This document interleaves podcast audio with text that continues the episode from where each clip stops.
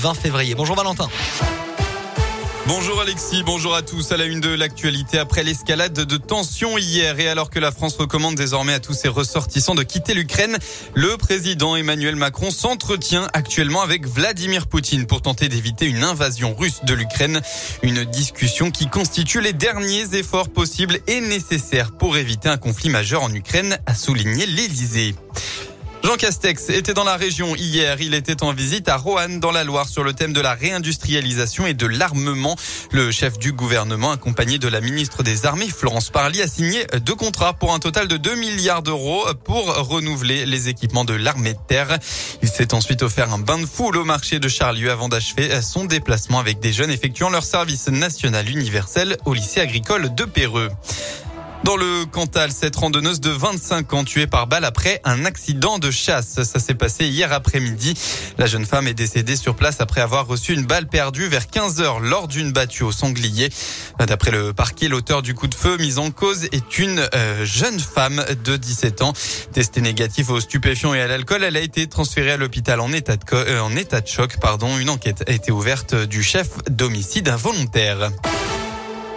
Les sports, un vrai test pour les Verts. La SSE reçoit Strasbourg cet après-midi à 15h à Geoffroy Guichard, 18e et plus relégable depuis une semaine. Les Stéphanois tenteront de confirmer leur bonne forme du moment. En s'imposant cet après-midi, Saint-Etienne s'offrirait une quatrième victoire consécutive en championnat, ce qui n'est plus arrivé au club depuis presque trois ans. En face, les Alsaciens effectuent une superbe saison. Strasbourg est quatrième et s'était imposé 5 buts à 1 au match aller. Mais depuis, Pascal Duprat a quitté son poste de consultant et prend la tête pour prendre la tête de la SSE.